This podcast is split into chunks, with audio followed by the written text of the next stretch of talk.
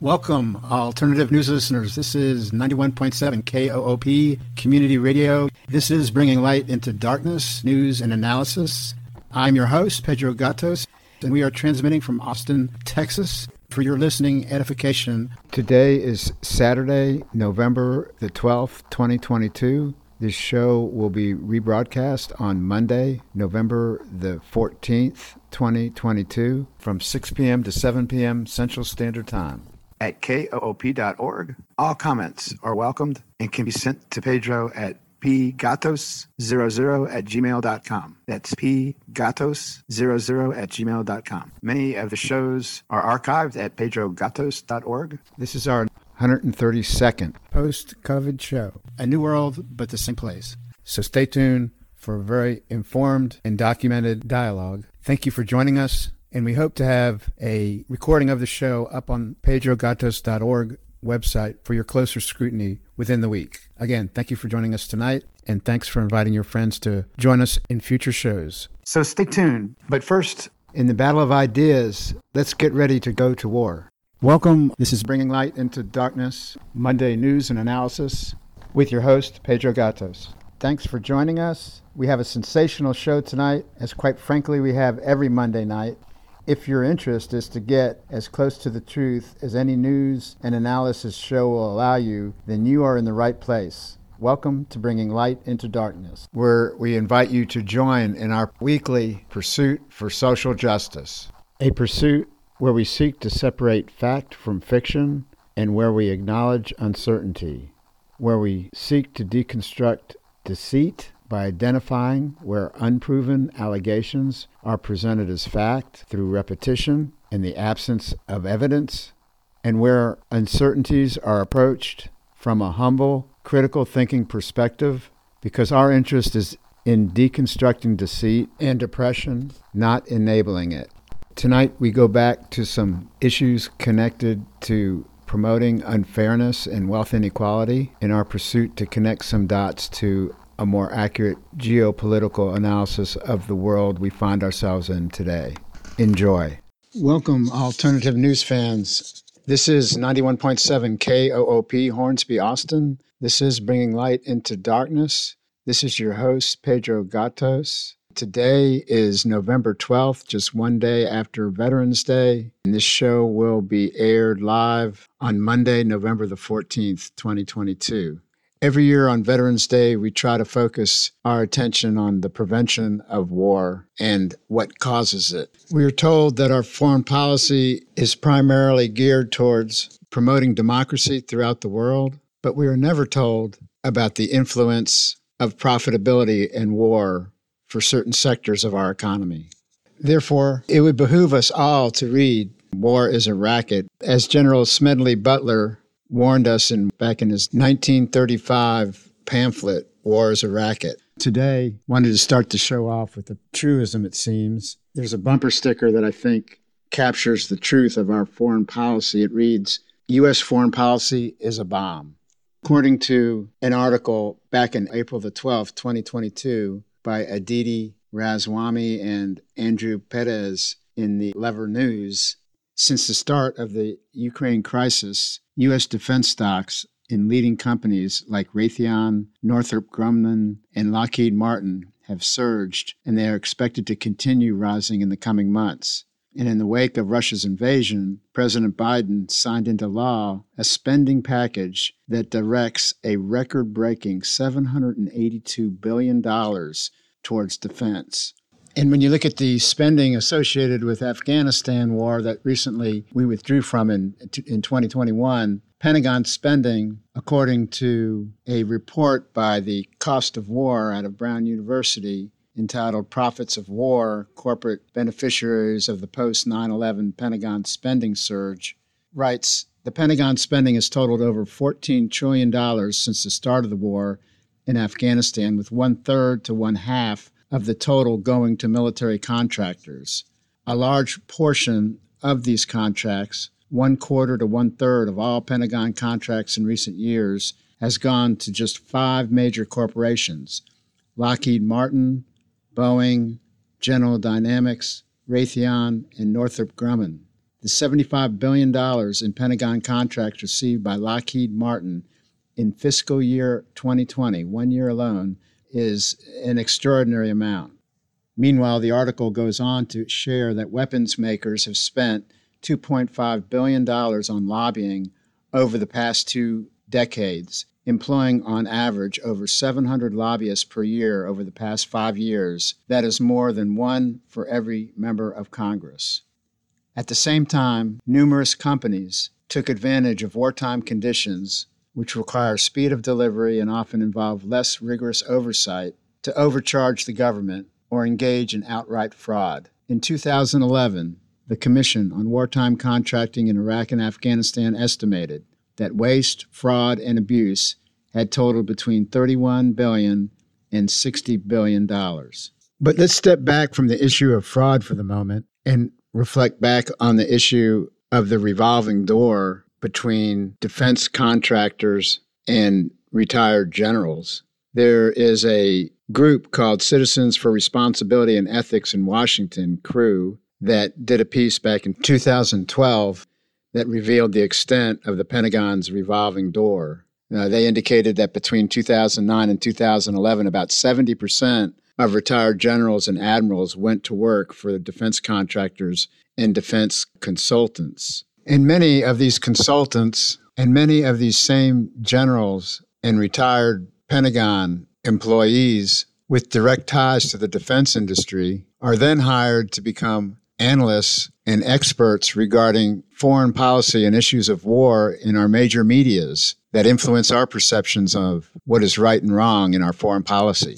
Yet we are never properly informed of this influence and compromise of these so called experts. And it is this fact which makes it incontrovertibly unethical. What follows is an excerpt from a show on bringing light into darkness back on November the 15th, 2012, in which we featured a piece on the revolving door of the military and corporate world. Take a listen. In a new report entitled Strategic Maneuvers, CREW, or Citizens for Responsibility and Ethics in Washington, has revealed the extent of the Pentagon's revolving door.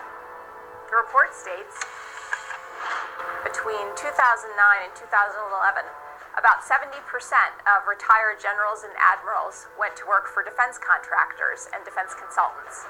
The next voice you'll hear is Joe Cirincione, the president of Plowshares Fund. Since 1981, Plowshares Fund has led and supported a community of experts, advocates, and analysts to implement smart strategies to seek the peace and security of a world without nuclear weapons. Here's Joe Cirincione dozens and dozens go from important government positions where they were making, say, $125,000 a year into contractor jobs where they're making $500,000, $800,000, a million dollars a year, working for the very contractors they were supposed to oversee. An example of the revolving door is Lieutenant General David Deptula, who was the Deputy Chief for Intelligence, Surveillance, and Reconnaissance for the Air Force.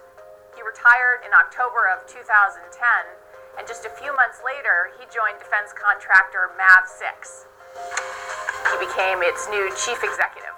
A few months after Deptula joined MAV 6, the company announced an $86 million contract to develop a new unmanned airship over at the Air Force. Here is Melanie Sloan, Executive Director of Citizens for Responsibility and Ethics in Washington Generals can go and then cash out and go sit on, say, five different boards. And they can be paid almost uh, $200,000 a pop on each of those boards, maybe to appear at two board meetings a year. The next two voices you'll hear are from William Hartung, Center for International Policy, followed again by William Cirincione on lobbying and lobbyists. Well, the lobbying force of these companies is unbelievable. I mean, they have a thousand lobbyists or more. Uh, about two for every member of Congress. I remember when a, a lobbyist took me out to lunch uh, when I was on the Armed Services Committee staff. This is a former Army colonel now working for a defense contractor, and he told me there was a lot of people who would pay a lot of money for what I knew. What I knew was how a bill becomes a law. Really, how you get it through the committees, what, what members' interests were. You can take that knowledge and sell it, and you can make a lot of money on it. Again, Melanie Sloan, Executive Director, Citizens for Responsibility and Ethics. The profits of these companies, they're massive, and their top executives are paid huge dollar figures. Uh, and it's really, they're being paid with our tax dollars.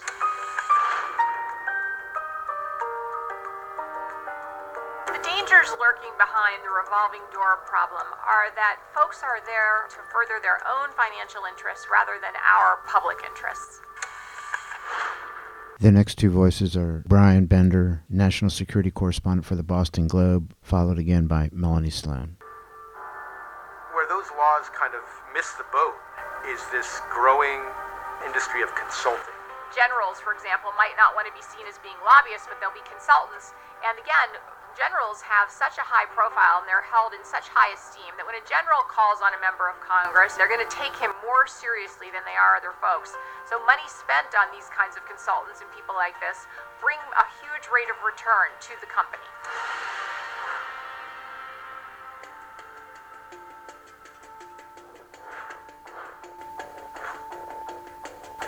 The people we're paying to oversee our taxpayer dollars cannot ever go to work for the people they're overseeing. The average citizen uh, concerned about the amount of money going into defense contractors' pocket should really look hard at the kind of decisions their member of Congress is making. We have to meet with them within our districts. We have to write letters to the paper. Any tool we can think of because of the amount of power uh, we're up against. Here are some facts regarding the potential conflict of interest, conflict of ethics, and the behind the scene reality regarding how such great profiteering potential is constructed. According to warcosts.com, Lockheed spent 74.23 million on lobbyists since 2007 to 2012. Pentagon spent 35.76 billion on Lockheed Martin contracts in 2011 alone. Boeing spends 86.93 million on lobbyists since 2007 again through 2012. Pentagon spent 20.5 billion on Boeing services in 2011 alone. General Dynamics spent 53 million on lobbyists since 2007 to, to the article date 2012. Pentagon spent 17.98 billion on General Dynamics contracts in 2011 alone. Raytheon spent 36.84 million on lobbyists since 2007. Pentagon spent 13.57 billion on Raytheon contracts in 2011 alone. Northrop Grumman spent 83.85 million on lobbyists since 2007 to 2012 article date. Pentagon spent 11.88 billion on Northrop Grumman contracts in 2011 alone. You can see the full report if you want. You can go to citizensforethics.org/generals for the 2012 report. The revolving door problem isn't going away anytime soon, so clearly we need some new laws to address these problems. Regular people need to say, hey, we care about the revolving door and we want to see it shut. So this citizens activist group ends the clip with the sound advice and the sound warning that we need changes in legislation, but at the same time warns us, however, they likely will not come soon. In fact, I wanted to pivot at this point to another leg of the chair, so to speak, that supports this incredible wealth disparity we have in our country, and that is the control of legislation. That having this extraordinary wealth affords this, this elite, this one tenth of 1% of the most economic elite of our nation. One example is through a corporate interest group called ALEC, American Legislative Exchange Council. With that in mind, the following is excerpt from an August 1st, 2011 Bringing Light into Darkness show featuring the reporting of Mary Tuma, who at the time was writing for the news website Texas Independent. Here is an excerpt from that show in which Mary Tuma brings light into the darkness surrounding the ALEC group. Again, this is from a Bringing Light into Darkness episode of August the 1st, 2011. Anyhow, we're going to move on, and I want to again share with you. Mary Tuma is a, a writer. She's been with the website, the Texas Independent, which is a nonprofit political news website, and she wrote a really interesting article. And what's scary about it, and we're going to ask her to update us on it, is it kind of looks at how democracy is at work, so to speak. We call it one thing, but what really goes on is something else. But Mary, do you mind giving us a, a little bit of update on this American Legislative Exchange Council that you reported on this past week? Sure, sure, absolutely. And thanks again for having me. Um, well, last month, The Nation magazine and the Center for Media and Democracy had released a trove of documents from inside the American Legislative Executive Council, or ALEC as it's called, an influential corporate and state lawmaker collaboration. The coalition of thousands of political representatives in major corporations like Pfizer, Walmart, Koch Industries, or Coke, depending on who you ask, drafts legislation that is introduced in state houses with no indication that the bills were crafted with the aid of corporations that stand to gain. The leak was made possible by an activist whistleblower, and it brings to light 800 draft bills. Many of these bills may not be identical to ones found passing through a state house, but the origins can be traced back to ALEC. The powerful anti union, pro privatization, free market, and limited government organization has said it helps shepherd more than 1,000 corporate sponsored bills introduced by legislative members every year, with one in five enacted into law. Well, so how is that relevant to Texas? Records show that Texas Governor Rick Perry was not only a member of the controversial group, but is the recipient of more than 2 million in campaign contributions from ALEC corporate members from 2004 to 2011. And, and before you go into that part, let's let's talk just a little bit about what you just went over, which was sure. fascinating. What you're suggesting is that there is model legislation put together by not the people that we elect, but by corporate representatives that are then passed on through elected officials and elected bodies in such a way as to hide this fact that it was actually uh, created by uh, these, these corporate interests. So it really shows very clearly what the influence of money and wealth can have on a democracy when it starts taking these types of uh, forms. And I'm sure this is something that's been going on forever. You hear the same thing at the national level, by the way. We'll visit that again in the future. But here you're talking specifically about um, state legislatures. Is that correct? That's right. Yes. Yeah. So anyhow, that's just unbelievable to me that you said out of a th- that there's like been a thousand that's been pushed forward, and they have a, a success rate of about twenty percent. Right. So like two hundred. Sorry to interrupt you. I just want to no, absolutely highlight that's that point. Corporate influence, right?